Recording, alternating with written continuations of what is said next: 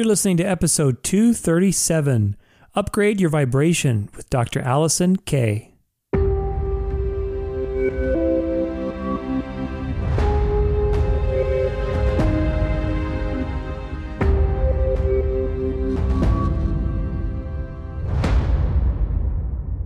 how much of our day, at least 85% the stats are, the studies show, is made, our choices are made from our subconscious and unconscious, where we do not hear the thoughts of. So we have all of this like overvaluing of knowing something, and it's such a minute part of our overall holistic existence as a mind, body, and spirit that it's just another form of that irony that I find I end up saying and uh, as a result of the ego mind or the mind typically interprets things the exact opposite as the soul or the universe needs. This is the dance of life. My name is Tudor Alexander, and we are going to go on a journey to hack your mind, body, and soul for living your best life yet. Tune in every week to learn something new, grow, and get inspired as we discover the secrets of success and practice the art of fulfillment. And if it's one thing I hope you learn from today, it's that your life is a dance. And just like any dance, you can learn to dance it well. What's up, everybody? Welcome to the show. Happy Friday to you. Today is Friday, April 9th, 2021. There are two kinds of failures those who thought and never did, and those who did and never thought. Laurence J. Peter. You know, if it's one thing that we can all agree on, it is that the world has changed. Of course, world's always changing, but we've definitely entered a new age of awareness, of questioning, self-understanding, and I think exploration. People are not settling for the average stuff anymore, the average BS, right? We want truth, we want answers, and I think above all, all of us want to be free and to be able to do what we truly want in life. If any of that stuff rings true to you today, you're going to love my conversation with today's guest, Dr. Alison, on today's episode of The Dance of Life. Dr. Alison is an award winning number one international best selling author and the founder of the Vibrational Upgrade System. She's an experienced subtle energies practitioner and natural healer with a holistic approach towards helping others thrive in mind, body, and spirit. With over 20 years working and teaching yoga, meditation, energy medicine, mind body fitness, longevity, and holistic health with a specialized focus on the chakra system, Dr. Alison brings a unique perspective that facilitates massive change. Her mission is to support the next higher evolution of the collective and create change for the health of this planet and those who are ready to unleash every part of the magic within them. Backed by the potency of her vibrational upgrade container, she hosts the Activate Your Magic monthly program, synced with the potency and support of the moon, and offers group clearings and activations. Her signature program, Magic Manifestation and Money Flows, facilitates massive money, health, and spiritual life enhancing shifts to hundreds of clients worldwide. So excited to have her on the show today and join us for an awesome conversation. We're going to be covering the gamut on so many important things. You know, if you haven't dived too much into the world of chakras, of spirituality, of energy work, of law of attraction, all that fun stuff, this will be a great episode for you. It's going to be a great introduction. So grab your notebook, grab some popcorn, grab a friend. It's going to be great. We're going to be talking about how to really create the life you want, how to, what does it mean to be spiritual? What does it mean to align your chakras? You know, being aware of some things in energy work and energy medicine. How does that work? How does that help the body heal? Where does that come from? You know, there's so many traditions that have been around for thousands of years with these very valuable practices, life practices. And very grateful to have somebody as experienced as Dr. Alison on the show today to share a little bit of her journey with us. So if you like this episode, make sure you share it with your friends, tell everybody, and away we go. Upgrade your vibration with Dr. Alison Kay.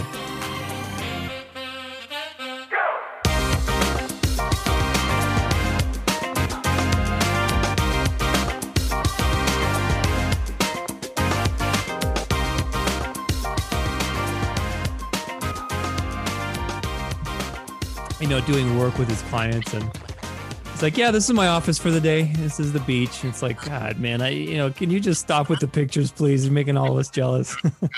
yeah, here's one more for you, Tudor. I'm in Florida, 15 minutes from the beach. from the Gulf oh of Mexico. man, what part of Florida? What town?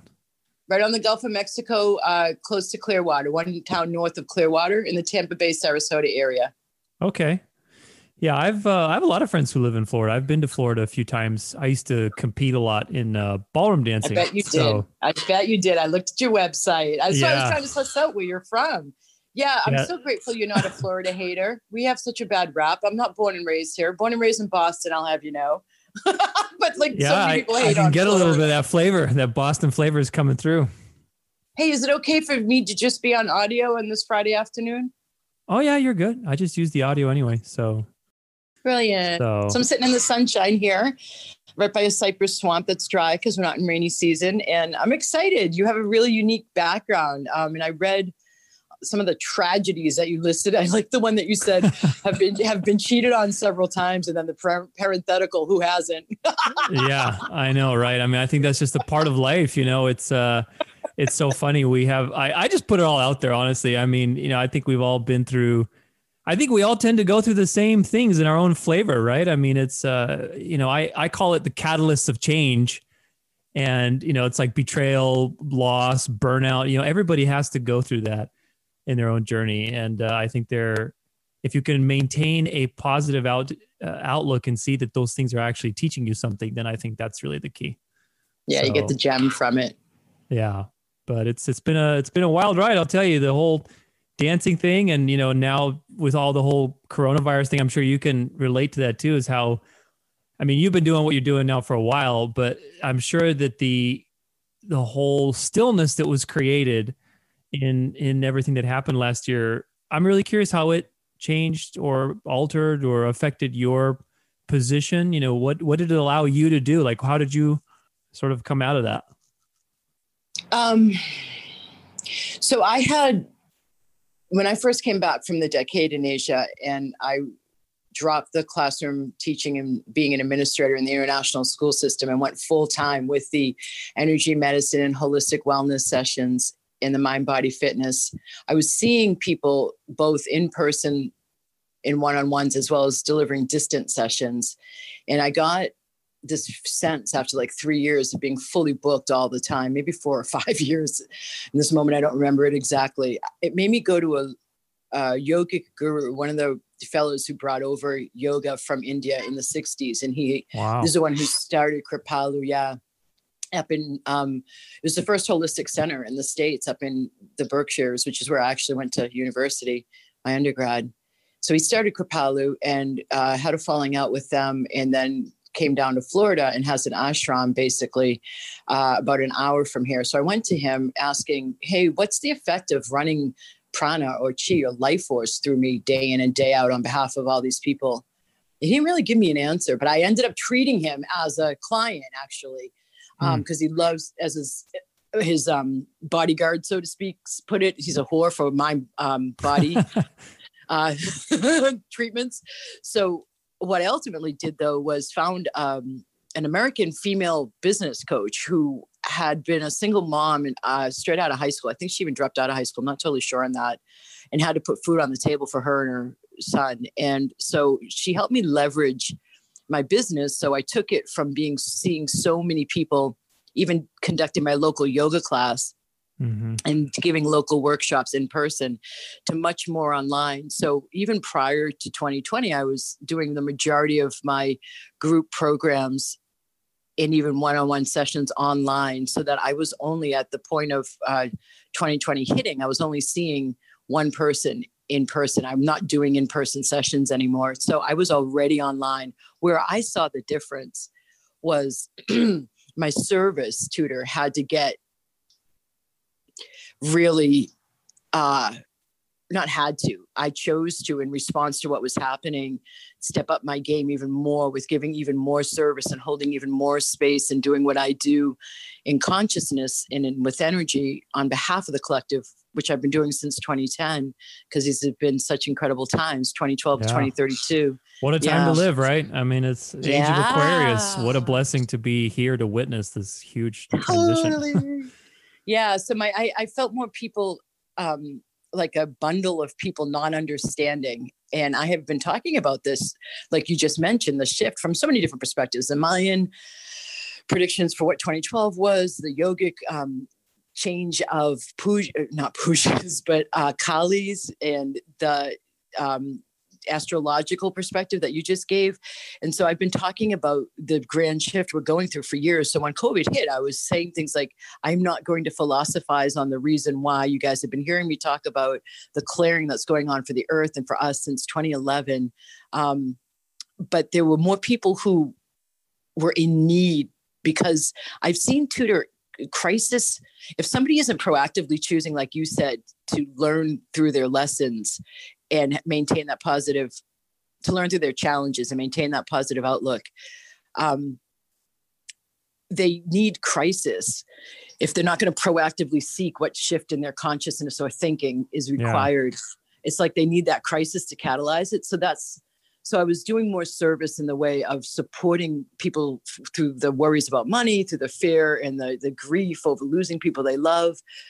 Um, but really just seeing also a beautiful sense of the earth and from the animals of thank you. You know like just so much more stillness. As you said how positively impacting it has been or impactful it has been for the earth and for wildlife and even humans. Like i wonder i'm just curious. I know so many people uh, in america in particular are asking like how do i find more time to take care of all my tasks? Whereas in other countries people are a bit less task oriented with a bit less cumbersome responsibilities to attend to. Um, and so there is more siesta time built into other cultures um, conditioning and, and practices. Like when I was working in that school, the international school in Taiwan, my Chinese uh, colleagues would whip out these desk pillows for their siesta time. So they have their own version of it over there too. and they would just put their heads down on these cushions that had a flat surface to sit on the top of their teachers' desks in our office and um, put their heads down and rest. So that long task list for Americans and the needing more time to have like even space to listen and, and go within. I'm not even talking meditation practice, just like having more time. It feels like maybe that was partially answered by COVID, you know, so just supporting people and their shifting from COVID has been a great part of where I've stepped up my service as well. Yeah, you know, it's it's interesting. I, I'm really curious to see where all this will go because I think with the pause that everybody experienced, it was such a prolonged pause that all the mm. momentum mm. of the old way of thinking had to stop. And so, yeah, you know, uh, like I mean, I'll just never forget when I went to go get a new bike. It was around summertime, which was the worst possible time to do it because everybody was going to get a bike. And they were sold out till like, you know, freaking October. And I'm like, Jesus yeah. Christ, you know, this is it's a testament to people getting outside and connecting back to the timeless. You know, I yeah. I often go for walks. You know, you know, I'm sure you can relate too because we work online nowadays and most of the time, and so it's just so refreshing to go on a walk. And it sounds so simple. You know, it's like the simple things that people have done for thousands of years, but they're really yeah. the deepest and most profound things. When you go on a walk, there's so many things you connect to. Uh, you know, to impermanence, to uh, to the natural world, to, to just seeing just wisdom and, and remembering the things that really matter. You know, we, we get hung up with these to-do lists and these ta- and I'm I'm guilty of it too. Right now, as we speak, I have a giant notebook next to me with like, you know, uh, list too. upon list of crap, and then you know you got the red marker that's going through it just to give me a little more dopamine. I mean, it's just, you know, we're addicted to that, but.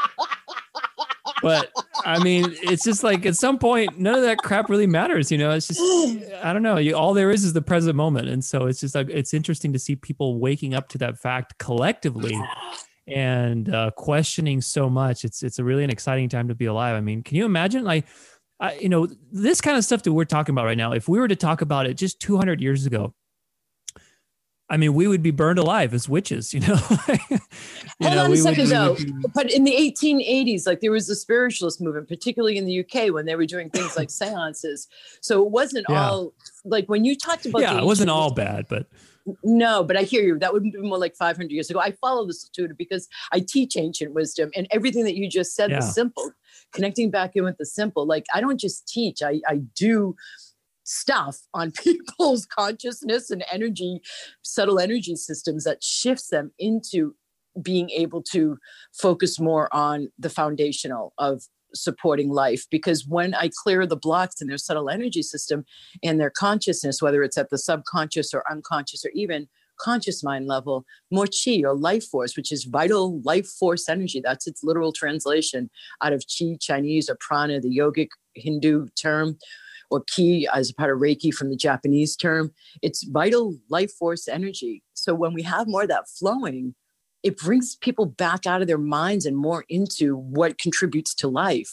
And if everything is aligned which is what happens from the work that i do in people's consciousness and subtle energy system the choice is to perpetuate that which perpetuates life. Become more active. So, yeah it's it's it's so going out for a walk and connecting in with nature it, it, we've lost so much of the what i consider the ancient wisdom that is valuable. Like I take people on um, as a part of my mastermind gig, I train people in vibration upgrade systems, energy medicine, and, and the mindfulness component that isn't like the everyday mindfulness, how people are flinging that word around now. And when they get trained, I take them in part, once they learn about how energy flows in a human system, then I take them out on the earth to sacred spots and stone circles and megaliths to then help them see how the earth has its energy flowing. So the ancient wisdom that's contained within those sacred sites actually is shown me, Tudor. And I'd love to hear your response to this. In the last two years, since I've been doing it increasingly, or this has been happening increasingly, it's not that I've been doing it increasingly. Um, there's been more like of a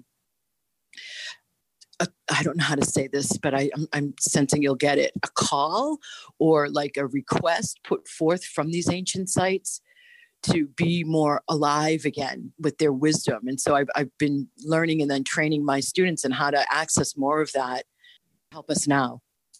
Yeah, no, I, I completely agree. I think it's so important. I there was an event I just started in 2019, so it was a year before all the crap hit, and I was really bummed out because I really wanted to keep doing it. So now we're kind of figuring out, but you know, obviously the physical event is just everybody's going crazy. But it was a little retreat that we started, and it was up here in northern Arizona, and it was all about gratitude and mindfulness and going out in nature and all these different things. And it was just so profound because, like, I can tell you, we weren't, we didn't really do that anything crazy, you know, like we did like mindful eating, we did, you know, just mm. things that I know are valuable and that I, you know, I've tried to incorporate. And a lot of people who had been on many seminars and retreats have said, you know what? this really changed my life you know just being out in nature and being with other people and being mindful discussing yeah. uh, you know just timeless things and i think that we have we've lost that connection as a culture but i think we're regaining it and it's very important you know there's certain skills i was talking to somebody about this the other day and it's like in my life one thing that's very important is to focus my energy and attention on the timeless you know what I mean? Like if you invest your effort and your energy and your your knowledge into learning the things that are timeless, you're not wasting your time. You know, the, if you put your attention on things that are constantly changing, you're just in the rat race. You're out in the storm. You're not in the eye of the storm. And so, you know, we spend so much of our time in our daily lives connected to things that are changing. What's new on Netflix? What's the latest uh, iPhone update? What's the latest fucking bullshit? You know, and so it's like None of that. A year, two, five, ten years later, you are not a different person. You are not. You have not changed anything about the quality of your character or your spirit. And so, you know, the ancients knew this because they had maybe less distractions. I don't know, but it was certainly uh, discovered a long time ago. All these different things about paying attention to the patterns of nature, paying attention to energy, having a sense of intuition, uh, training your sensitivity. I talk a lot about that, you know, and a lot of these things I discovered, I'm grateful through my career as a professional athlete in ballroom dancing and competitive dancing partnership uh, leading and following you know so yeah. musicality all these things were uh, a great training for me and, and sort of that whole thing but i think any any path you know all these different things like with yoga and these ancient arts they all had a movement practice yeah. tied to them and they had and they had that because the body is our template for you know connecting to these timeless things that we're talking about you know and learning about the world it's and how it works and so Yeah, we're like Yeah, it's where it localized grounds, right? consciousness. Yeah, it's the way Yeah. I refer to it is Yeah. like um, we are the localized consciousness, whereas Great Spirit or God or Source is the non-localized consciousness. So Yes, Yeah. exactly. Yeah. yeah, and when you're talking about the the timelessness, I find that I have a really different take on the chakra system in part because I'm a personal trainer and a yoga teacher. Is I'm not just like up there in the ethers in teaching like Yeah. you know how do you disconnect from your body so you can connect to unconditional love because you have this trauma in a past life where you had in your body on planet Earth some bad thing happen and it's held in your cellular memory. So when you're reincarnated, it's there in your DNA again. When I can go in and access the chakra, which is the intersection of mind, body, and spirit. And it's like a city center for all of the side routes and interstates that then go out from the city center to the rest of the parts of your body. They control and can so much. And so if I can access the mind, that's all levels of consciousness, the body, that's obvious, the area around where that wheel, which is what chakra means in Sanskrit, turning out that chi or that vital life force energy that flushes the body with the fresh life force energy. So muscles get less tight and chronic pain obviously disappears. The each chakra has an endocrine gland of the a whole entire endocrine gland system is covered because each chakra is connected with an endocrine gland. So then you get your whole hormonal system flush with the vital life force energy. There's so much that happens at the bodily level, but then I can access through that mind, body, spirit part, that timelessness, that um, past life and karmic, those aspects, so that I end up saying, and quantum physics talks about this now. Um, and there's an ancient saying from traditional Chinese medicine, which is what Qigong comes from, and the yin yang and acupuncture reflexology, right? That it's energy before matter. Yeah. The field is all that exists. And then we just graph onto the field. Oh, I don't, I don't agree, agree with that. We create the field from our Hmm. bodies. So these trees that I'm sitting next to have their own field, and I can connect with that with my field. But I have to be grounded as that localized consciousness, all the way down to my root, all the way down to my toes, to have a localized point for which that other consciousness needs to access. Like if I'm just floating in my head all the time, then it doesn't access the fields around me. It just I'm not a point to be found. You know. Yeah. What is, you know, if so for somebody who's kind of new to this territory, I mean, how would you explain a chakra? How would you know that it's out of alignment? How do you kind of go about, you know, restoring alignment? Why is that important for somebody who, again, has not really dived into any of this stuff? Yeah, you mention alignment a lot. You have alignment coaching sessions, right? Alignment is my thing, man. it's all about alignment. Alignment is everything, right? I mean, if I say if alignment is present, movement is natural, which is really just a ripoff of Wu Wei, but it's true. If Mhm. alignment is present, movement is natural. I mean, you don't need to worry about movement. Movement just happens. Which, if the life force is able to flow throughout the entire subtle energy system or the chakra column, Yeah. then then that occurs. So I just gave a little bit of a brief gig about the chakras. Um, so if you're a beginner, I want you to debunk that you can go on YouTube and listen to a five minute sound healing for the third chakra and then have that be cured for the rest of your life. The idea of balancing, a lot of people think like once I balance my chakra, it's all set. What I understand is, and I have a background in psychology. My first major in uh, my bachelor's was psychology. I sat through it for three semesters before finally deducing. You're not teaching me anything about like how to be the most joyous, thriving version of myself. You're talking about industrial management. You're talking about capitalistic application. Uh, they were trying to prove themselves. It's a hard science, and it just wasn't. You know, in, in a capitalistic society, and it just was so not what I wanted. Um, so I began my search there with like the holistic principles of mind, body, and spirit, and have evolved from there. And so I do have a, I was teaching AP Psych alongside English literature in the international school system. And when I taught that, that was a flash forward of about, I don't know, 20 years from my bachelor's. And I saw things coming together from all the decades of working within the chakra column and, and meditation and, and consciousness. So I have this really wild compendium of an understanding. And I am, when I access the mind, if a chakra means wheel from Sanskrit to English, and we have seven major ones down along our spinal column. And it's been proven that where there are the biggest gatherings of nerve plexi or receptors receiving messaging from the brain they are gathered at where each chakra is known to be that was proven, I think, like in the 90s. That was very interesting. Mm-hmm. Candace Pert, who was doing research for pharmaceutical. Didn't they find um, out with meridian points too in the acupuncture system? Like they actually, I think, recently no. found some. No, the meridian no. points. So the chakra, and this is where I lived, right? So I lived amongst the ancient Chinese, uh, studying their their understanding of subtle energy. I mean, I had job offers around the world, Tudor to go teach at international schools, and I chose to go to Taiwan so I could go to the source of who's still using these understandings of energy and how it flows in their current day. And then I went to went during a Chinese New Year break between semesters. My last year there, my tenth year there, I went over to India and got my yoga teacher training um, certification. So the yogic culture is what has the chakras. In the Chinese culture, there is this concept that there are these centers um, but the meridians are actually not going through centers. They're eh, they're an entirely different concept. However in the yogic understanding the chakras have things like meridians called nadis and there's like a thousand of those whereas there's only 13 meridians in the traditional chinese system.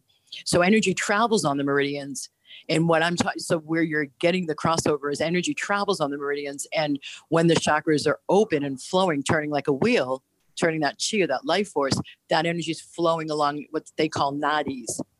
So, um, if I, I think I, had read, no, no, was, what I meant is I think I had read some research that they had found where the meridian points were, they were also highly intersecting like nerves and veins and stuff. That's what I was talking about. Not yeah, not chakras. Yeah, and, and what you're saying is that it's it, it, reminds me of something that I say because I was able to discern. I've studied so much and lived there. The difference between how the yogic Hindu India culture understands subtle energy and the movement of it or chi, and then how the Chinese do. And I find that the Chinese have a more crude, and when I say that, I don't mean rude, I mean like physicalized uh, less yeah. tangible. Yeah, they have a more crude understanding of subtle energy. Like they look at how the energy flows in the body in relationship to the liver, to all the vital organs. The, and if you're worrying about your liver or kidneys, that's the culture to go to. But if you want to understand, like even beyond the interconnectedness of our holistic systems to the point of bringing in the spirit, bringing in the ethereal, bringing in the higher self consciousness, bringing in intuitive guidance. That's the Hindu yogic culture with the chakras because they have this understanding of in the elements alone, the two cultures differ, and the Ayurvedic or the uh, yogic culture has that element of ether as one of their elements, whereas the traditional Chinese doesn't. They're much more physicalized, like metal, wood, etc. So. Yeah, that's right. That's right. They had like four uh four elements, right? Like wood, metal, fire, water, or something like that. They have Maybe five. More? Chinese five, have five. That's right. Yeah yeah. I know so because it, I'm a wood rat. That's the only you? reason I know. yeah. Check yourself out for the year of the ox. We're just next I, in two weeks. It's the Chinese New Year, so the first new oh. moon. Yeah, um, on the 12th is New Year's for Chinese, and it's the year of the ox. So see how you're. Would you say wood rat? Yeah, I'm pretty sure. See how wood your rat. wood rat. See how your wood rat does in the year of an ox. Watch, it's going to be like the fire ox. All wood rats are going to burn. Look at you predicting some mayhem. no, it could mean something very good. It's, it's like just, that I, Simpsons episode where he goes, you know, they're calling in the, uh, you know, the fortune teller, and the fortune teller on the radio is telling everybody, "You will die a horrible, horrible death." yeah, just like that. So look it up. It'll support your. I will. Your I'll look. Year of the ox. Let's hope it's not a fire ox. I don't know what kind of ox it is actually but yeah, the chakra system is profound because the there's these different levels of consciousness. So if you have a trauma, um, it doesn't just go to your like if it's a physical trauma, obviously it's going to impact that bodily area. But if you have like a trauma where you have like a really bad breakup where the per- you came home and the person was cheating on you and it was with your best friend and you just couldn't process it all at the same time, you know what I mean? Yeah. Then that dives beyond your conscious mind that you're talking to me from in that you hear your thoughts in the conscious mind. It dives beyond that because we can't field it and it goes to the subconscious. And then if you grew up like with the saying Murphy's Law, or we have the Irish luck, which is considered sometimes good luck, sometimes bad luck, or some kind of like superstition, or you believe that if I'm a good person, I'm not supposed to have a lot of money. If I'm concerned about the environment, I shouldn't have a lot of ec- anything extra. Or if I'm spiritual, I get closer to God by being poor or money's evil, the root of all evil. Those are kind of unconscious beliefs. So they if a chakra contains an element of life so that all major aspects of life are covered, one of those beliefs or each of those beliefs, pardon me, will go to the relevant chakra. So if I've walked in and had that cheating example happen, um, my feeling of safety and being able to trust will is associated with two different chakras, the root and the heart. Yeah. So I unravel a person's blockages and, and i don't mean just when they're have, suffering at all where my joy is is working with people to get them through where they are having thoughts they don't want to have and beyond the point of they say i want this. And yet they can observe none of their behaviors or choices are made to get to that thing they're saying they want. That distance between i say i want a and my choices and behaviors are all going for b c and d but not a that's indica- indicative of a block.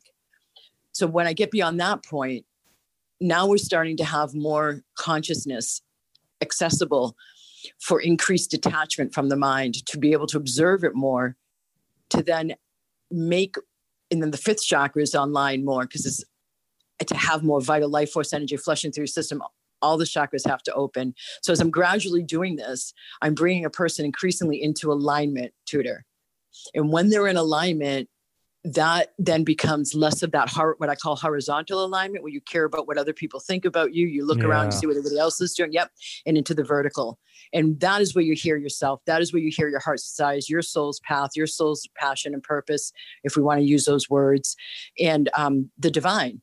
So the higher self lingers above the crown chakra in, in the yogic understanding, and once we're more connected with our higher self, the next step up, so to speak, is connecting with the divine.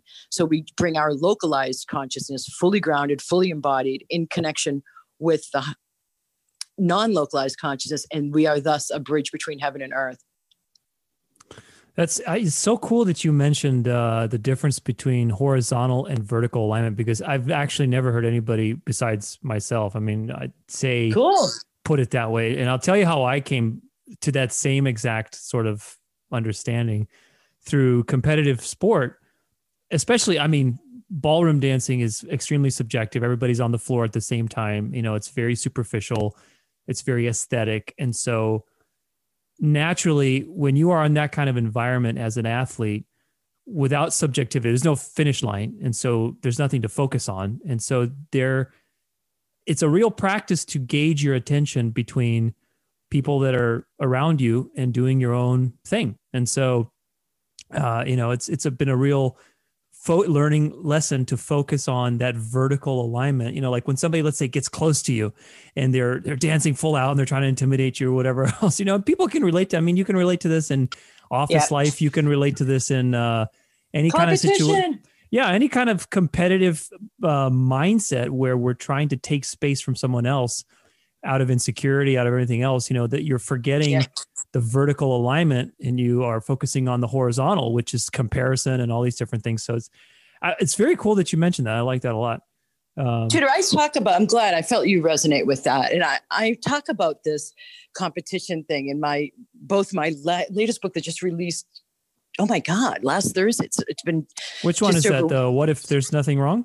Or that's my very first one. I wrote my tenth year living in Asia. That has the most in-depth cultural studies of the traditional Chinese and traditional yogic, like I've been talking a bit about, and it's really a great contrast with how we do things in the West. That's more like a textbook. I mean, it's not more like a textbook. I don't mean to imply that, but it's informative. The most yeah. recent book is The Dragon Master Creatrix. Oh, I didn't see Convers- that one. I saw the yeah. Reasonable Dragons. This is a new. Was, this is a really new yeah, one. Yeah, just last Thursday, mate. I can send you the link if you want. Um, cool. Yeah, we can put it on the uh, blog post for the show. Okay. Yeah. Um, so yeah, I'll send you this. So the most recent book, I'll send you that info. Um, in that one, and in Reasonable Dragons, one that was released in 2019, I talk about competition because part of what's collapsing is that I am against you. I have Yeah. to get something over, you, right? But the thing that's interesting about it is that like when I have masterminders in particular, or in my signature program, it's called Magic Manifestation and Money Flow, and it's a prerequisite for the mastermind. In that, um, people are looking at it's a group program, so and it's like this on purpose. They're looking at where others are at on the path, and I have my masterminders also accessing that th- initial program while they're in the mastermind program it works really beautiful. Like the people more advanced in their path can encourage those who are going through a healing crisis as they have their old self starting to really fall away. And the new isn't yet in. And so they're just like having the fever peak before it breaks kind of thing, where just the old ego identity and who they're used to being is collapsing and they can't quite see with their head above water. So the masterminders can reassure them, hey, you're getting through this. So one of the things that I talk about is as some of them compare themselves with where others are at in a non functional, non helpful way.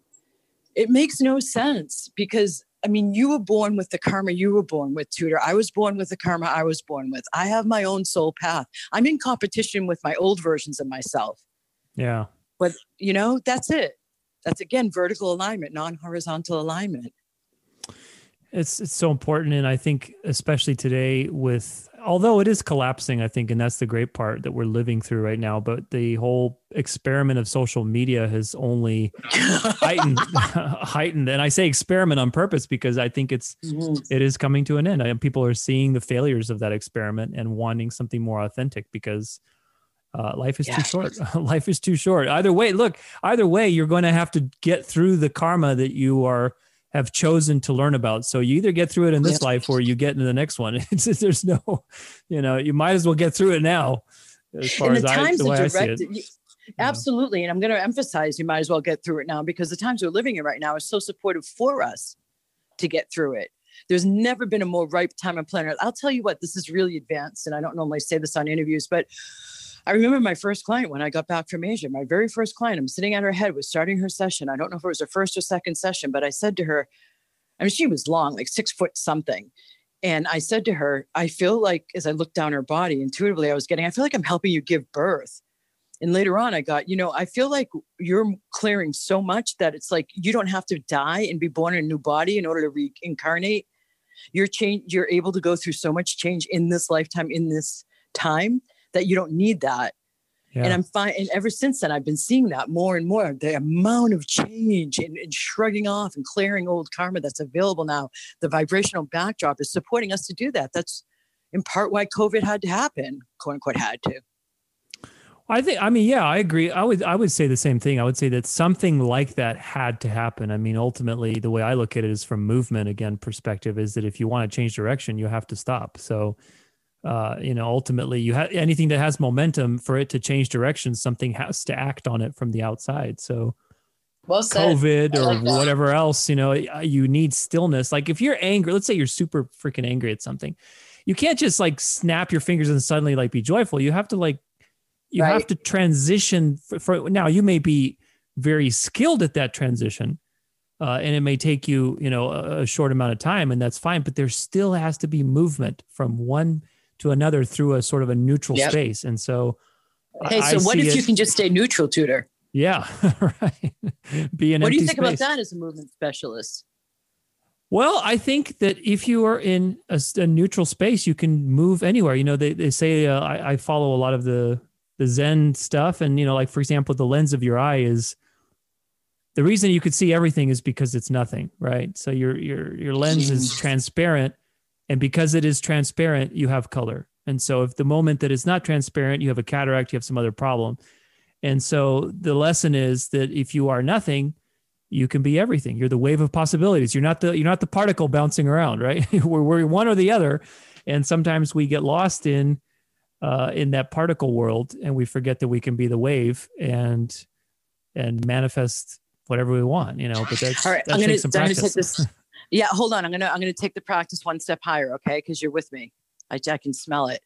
Um, the neutrality that I talked about was um, gotten from years of meditation, and the neutral observation happens from the work I've done myself with my own clearings on myself throughout my years. I don't know that I've needed a whole lot of clearings, but just from the work that I help others do and I do on them and with them now and teach my students to do, I have had some form of to say, what if from that neutral consciousness behind those eyes that you're talking about, if in the quantum world, everything is a wave.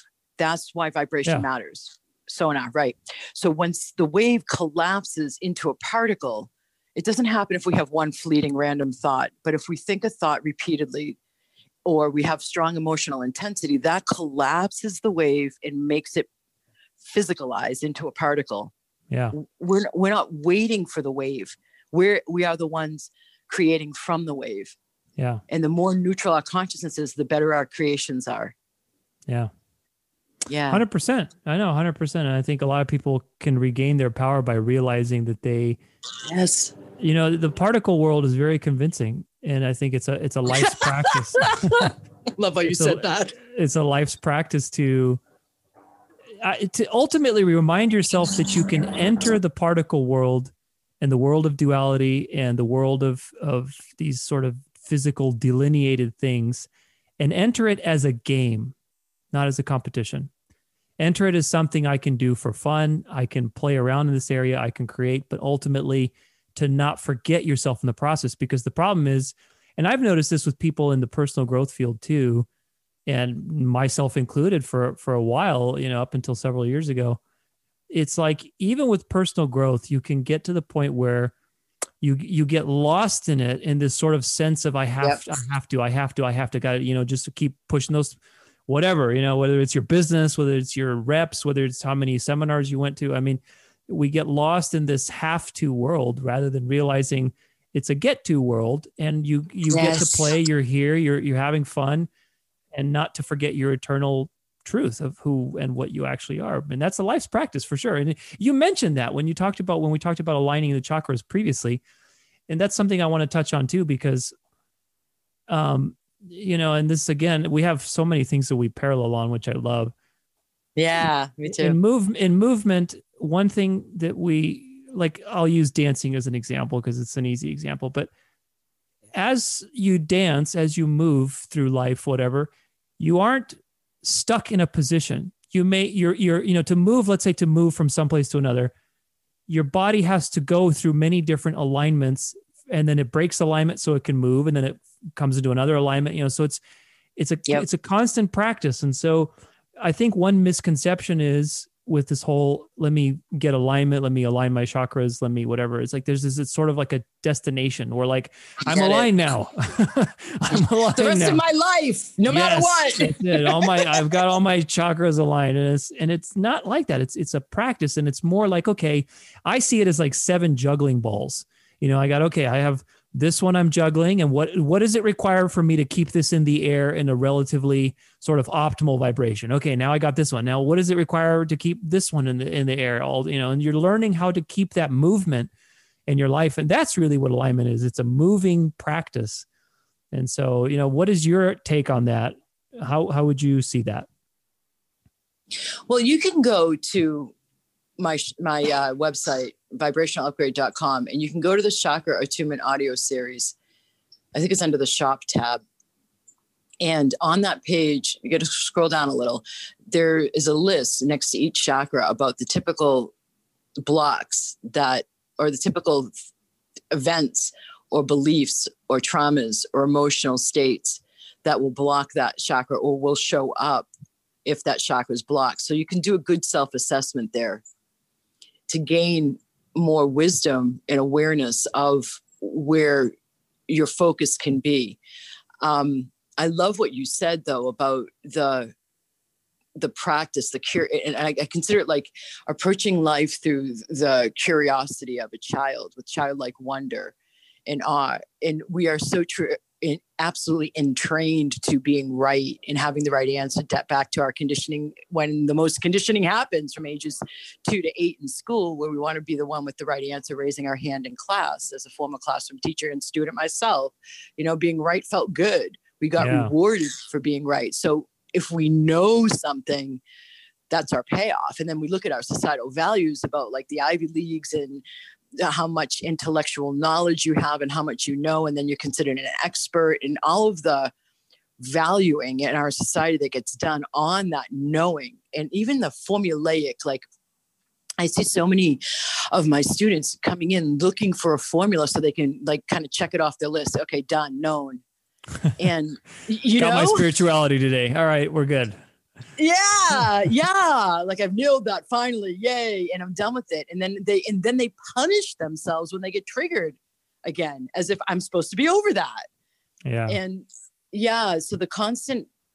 I remember my very first chakra teacher of the chakras was American. And I went to a workshop of hers and in person. And I remember forget her from the stage. She's very direct. And she was by the end of it repeating four times, when are you gonna let that go? And I mean let that go. How many more workshops do you need to attend? And she got herself so worked up with so much emphaticism that by the time she was done, she was screaming, and I mean, let it go. and, it's true though, right? I mean, it's true. Yeah, but you can't. Yeah, but you can't Yeah. yell that at somebody because it's unconscious and subconscious stuff. Right, you know, like right. like the per- if you could have figured it out intellectually, then you wouldn't need the clearings of the subconscious and unconscious. You'd already be living it. Right. So the yeah. recognition that there's so much we don't know. So here's a neat stat. If you look at the thoughts, if you are even able to have enough enough detachment, which you are, obviously, to observe your thoughts, then only 15% of what we're making our daily choices from come from the thoughts you can hear. 85%. I'm being generous. That's the softest estimate. There, I, I from my work, I see more as like 92-ish percent. Like I choose to do this in my morning wake up routine. How much of our day, at least 85%, the stats are, the studies show, is made, our choices are made from our subconscious and unconscious, where we do not hear the thoughts of.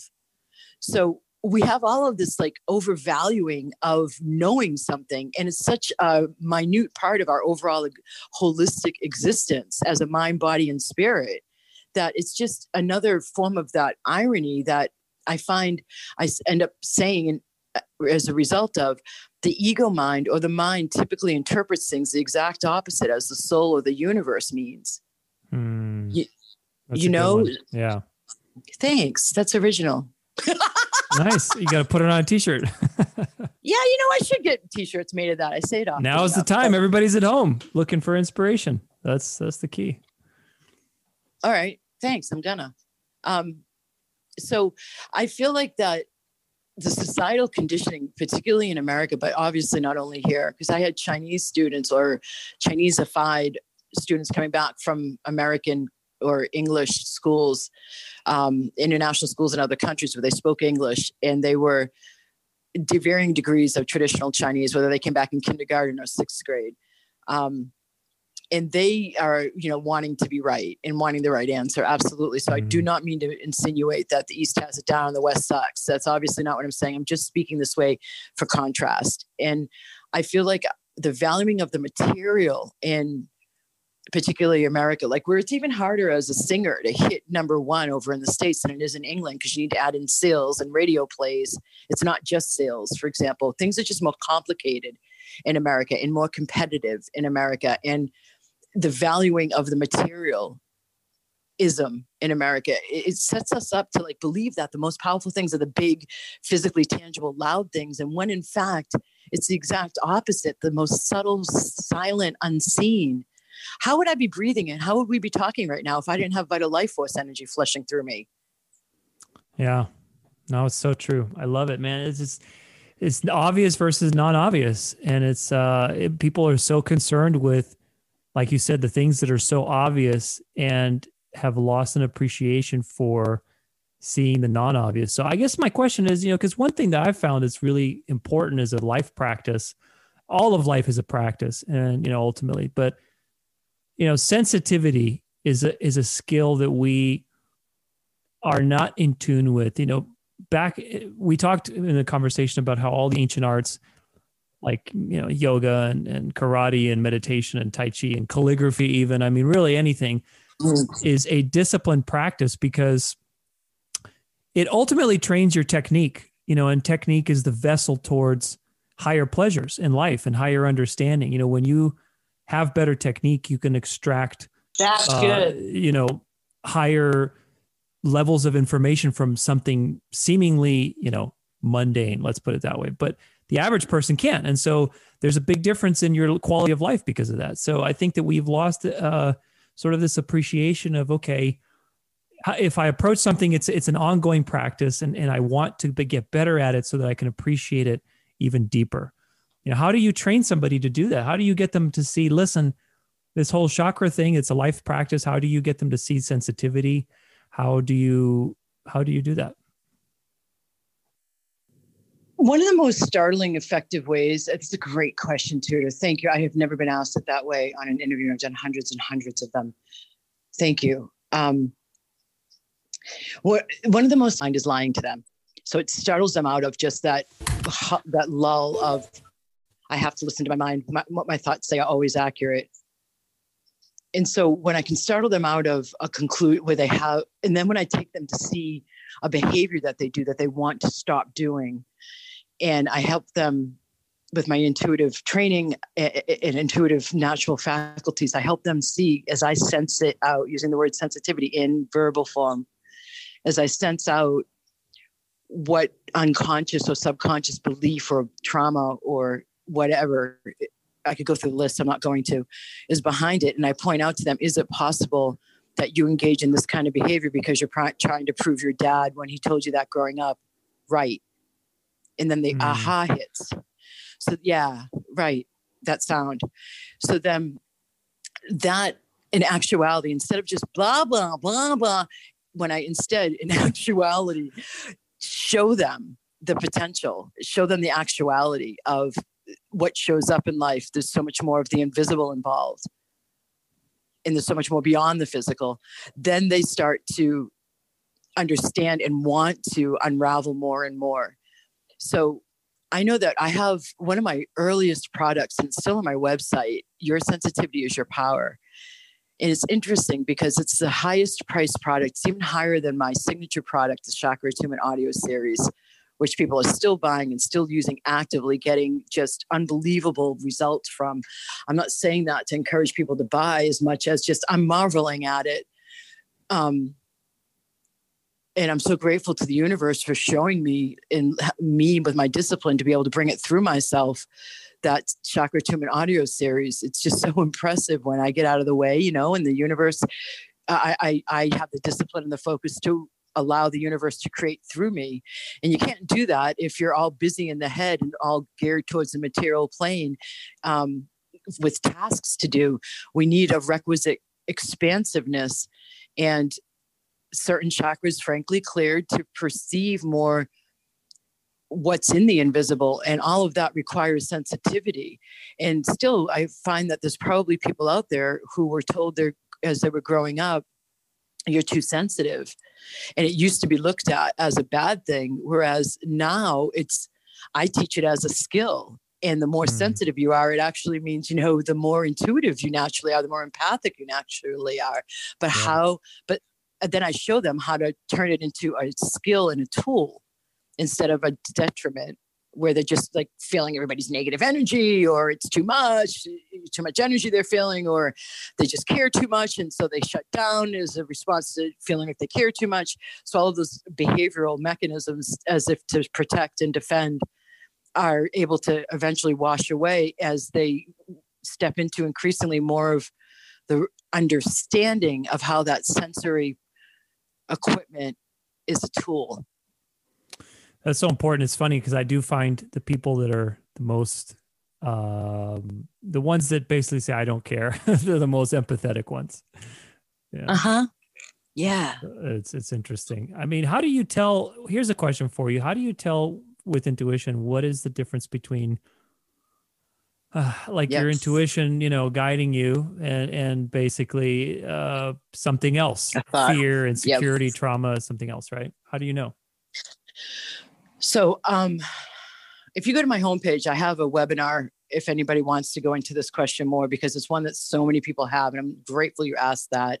I have a, a webinar five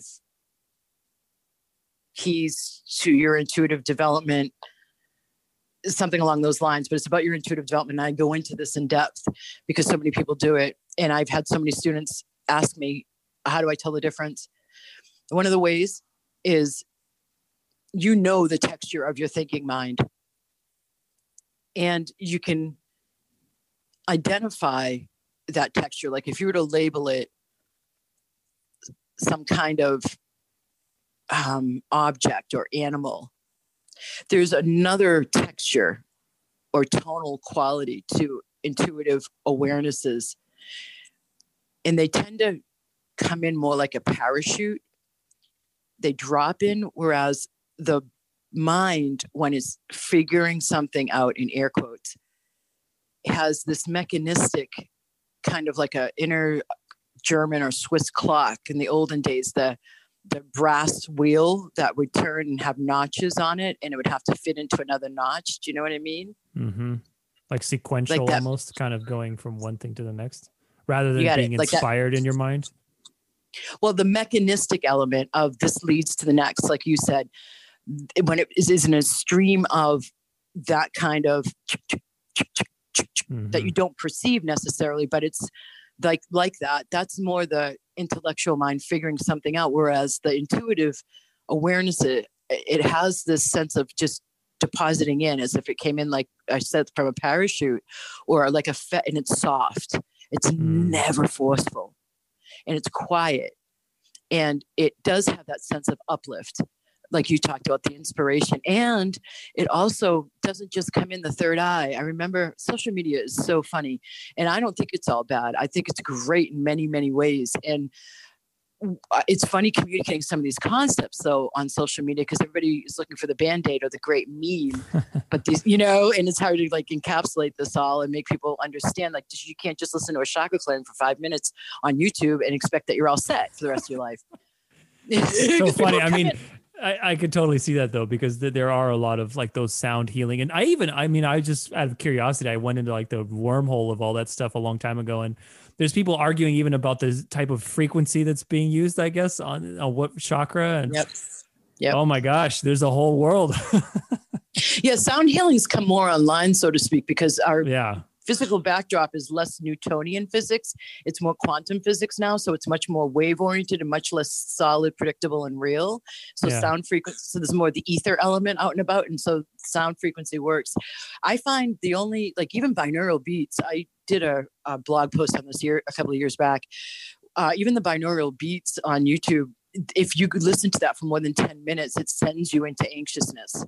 Really? So people like, yeah. So I find like the most effective ones are either the Rife frequencies, which come from proven, it was, I believe, Austrian or a German who created the Rife machine. And back in the early 1900s, like I think around the 1920s, the United States Congress got rid of it because it cured things like parasites uh, with frequency.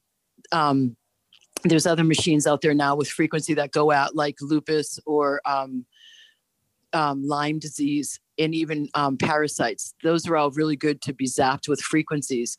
So the Rife frequencies are really effective, particularly for physical stuff. And then the Solfeggio frequencies are based on the old Gregorian chants from ancient days, which is um, encapsulating certain healing frequencies. So those are the only two that I, I would use. I mean, the, the crystal bowls are beautiful. The crystal oh, bowls that are said to be bowls. Those are so yeah. Cool. Yeah, they are, aren't they? I would love to learn to to like play them. I mean, is it difficult to learn to play them? No, no, just no? hit it and then ring it around the nice. rim. Yeah. Yeah. yeah I, have a, I, have a friend who does them and uh man, you just like I could just fall asleep, you know, just lay down mm-hmm. check out. It's so so healing, I find. You can travel. Yeah. Yeah get taken You're into astral projecting. Go. No, don't do that. Stay in no. your body. you get into trouble that way. What, I'll tell you. You know, I watched too much Star Trek as a kid, and it's like I it is too. my dream. It is my dream. I swear to God. I hope I li- all the biohacking I'm doing is just so I can live long enough to go travel through space sometime. I mean, that would be just such a trip to go through freaking space in a reasonable way, not to be you know the way it is now, but. God, that would be such a trip to go to different planets and just see different things like oh my god that would just be insane you should check out my reasonable dragons book and even my last book the, the dragon cover. Master it looked pretty cool it's like this is interesting yeah Thank you. Yeah, it's talking about why we're opening up. Even I know you said you watched Star Trek as a kid, and I did too. But nowadays, how the space travel has restarted, and how the focus, like even mainstream media, is reporting eclipses again, like they did back in the 1300s and 1500s, and they made the stone circles align with equinoxes and solstices, and so the whole celestial attunement is happening again. And I mm. talked about that even more in the Dragon Master Creatrix, but there's i mean really if you wanted to especially because you focus on the body i could whip off a couple of longevity um quote unquote formulas if you want that the ancient chinese know of and that the uh, ayurvedic of the yogic uh, culture know of you want to hear a mm. couple yeah let's hear them all right so there's one that is really taken all over India. I got turned on to it when I was there for my yoga teacher training, and it's called Chyavanprash. And it's a combination of 500 sacred herbs and wow. Chanted over it is the you have to go to the right company to get the chanted aspect to it, where it's they're chanted over the herbs as they're making it for longevity. Now, when I lived in Taiwan and I'd be coming back from the gym after weight training and cardio work, I'd stop at this Buddhist vegetarian buffet because I'm a vegetarian. And man, Tudor, the food was so much tastier. And this is vegetarian food. Now they have a much wider assortment over there. This was in India, than, you said? No, this is now in Taiwan where I oh, lived oh, Taiwan, in my day-to-day life. Gotcha. Yeah. And so I was at this Buddhist vegetarian buffet, and I came to understand that they chanted over the food because it was just so much more alive. I could wow, feel it. It was so much tastier. Yeah. So this, so if you go to mapi.com, mappy.com, it stands for Maharishi Ayurveda. And Oprah actually went there to meditate with them in their thousand person stadium. I think it's in Utah or Iowa. I don't remember. Utah. So they have something called the Amrit Nectar. That's where you can get this Chyavanprash longevity formula I'm talking about. Another one for those of you losing your hair, check this out. In uh, ancient China, there was an emperor. I don't remember which one. And so he's in his 70s and he wants to sleep with girls in their 20s. So he sends out one of his attendants to go out to the mountains to find an herb to help him stop losing his hair. And they found something called Ho Shou Wu. H-E- oh, yeah. I've heard of yeah. yeah. So I love, I work with Jing herbs. I worked with David Wolfe when I, my first summer back from the from Asia, and I met um, the guys who started Jing Herbs, J I N G, jingherbs.com. So between these two companies, I've just given you a Chinese company of high integrity that I know they source their deer antler. Deer antler, by the way, is really good for um, athletic.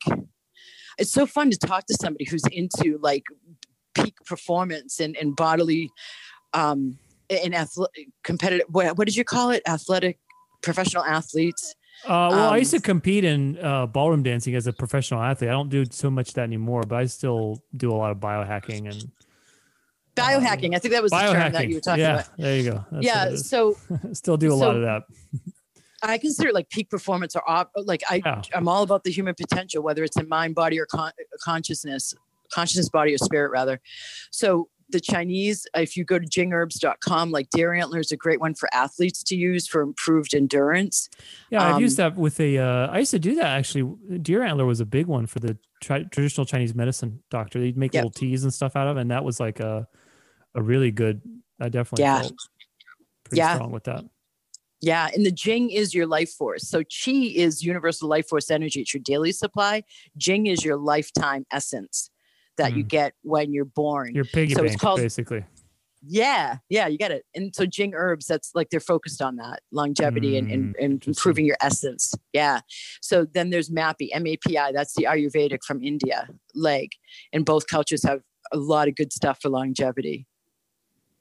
Nice. Now it's it's it's such mm. an exciting time to live. I mean, I can't even imagine where we're going to be 20, 30 years from now. I mean, it's just to me, it's just if you can really support your body as much as possible, then your body will support. Your body only knows life. There's no program for death, as far as I'm concerned. And so, your body only knows life, and it does its best every day to be uh, in that program as possible. We have to support it, and then it can support us yeah. to do what we want, which is the higher, you know, higher level purpose stuff. I think that's why it's important to have both. You know, sometimes we get caught up in one or the other, whether it's too much yep. in the physical or too much, you know, in sort of the ethereal, like you said, or purpose driven world, which is important, but together they they they work and feed into one another, which is very important. Yin yang.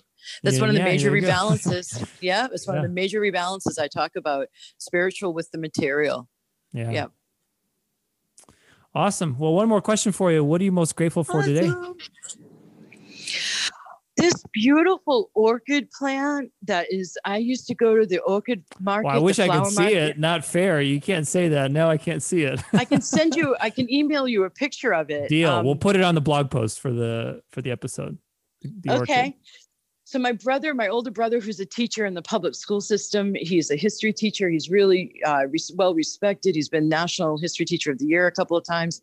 He got covid and oh, the wow. first one in my family yeah just last week and so i've been working with him on in daily um daily sessions and it's funny what you just said because i found that there was not life programming in the covid virus and that had to be removed and ref- and and again with the life force i was channeling into him his system had to be reminded of the life force programming mm. so yeah and so he sent me this like today at noon i had these people here maintenance fixing something and then i had three different bouquets brought in in a bag of chocolates and one of the bouquets is this incredible orchid plant. I used to go to the flower market every saturday in taiwan where they cultivate orchids. I used to wow. own so many orchids and i still have never seen something so beautiful.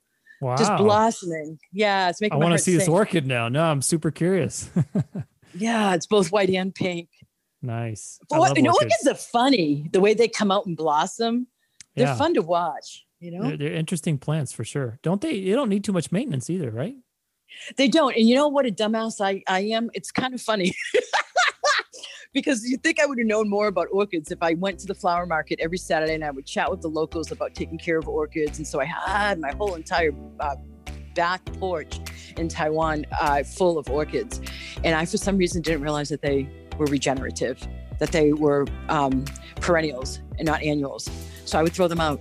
Living now here in Florida, I've had orchid plants stay around and then they reblossom. And I was like, oh my God, they're perennials. Look at that. All those poor orchids you threw out. I know.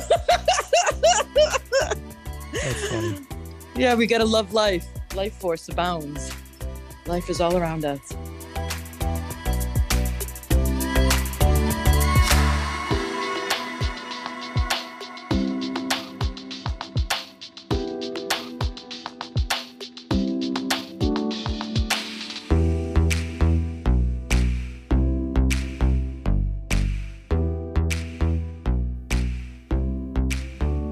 All right. Well, I hope you enjoyed my conversation with Dr. Alison.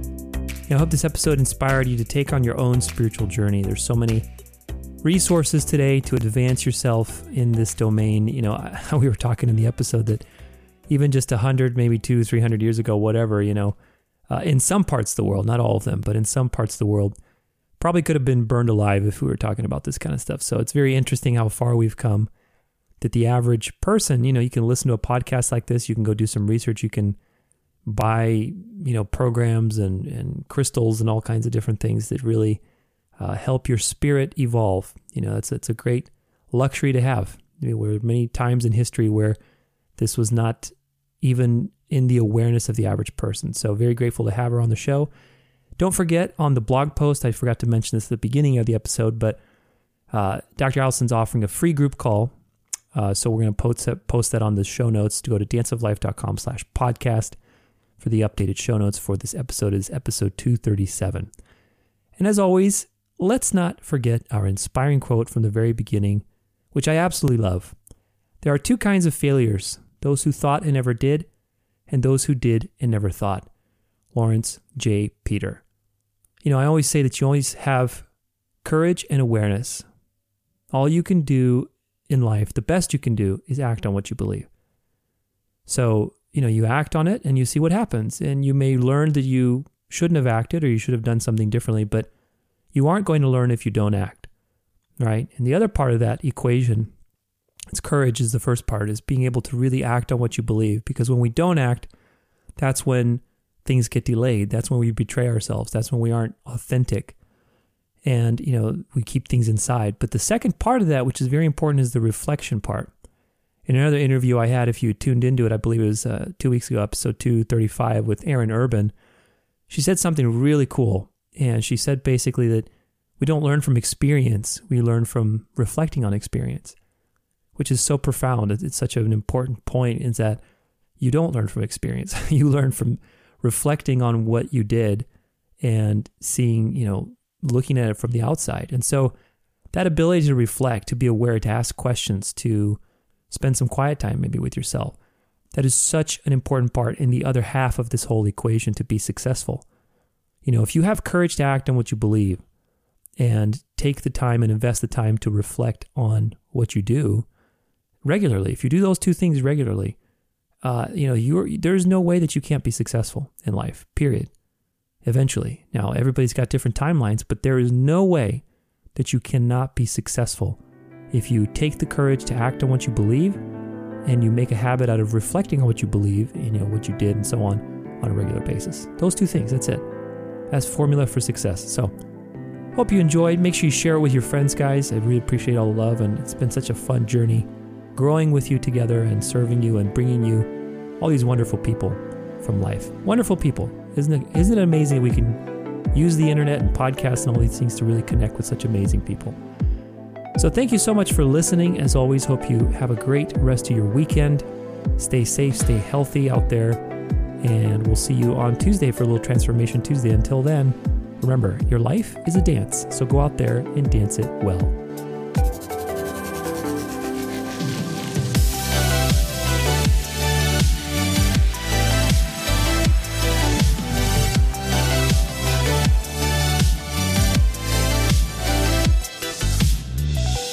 For more inspiration, free resources, and bonus content, stay connected at danceoflife.com.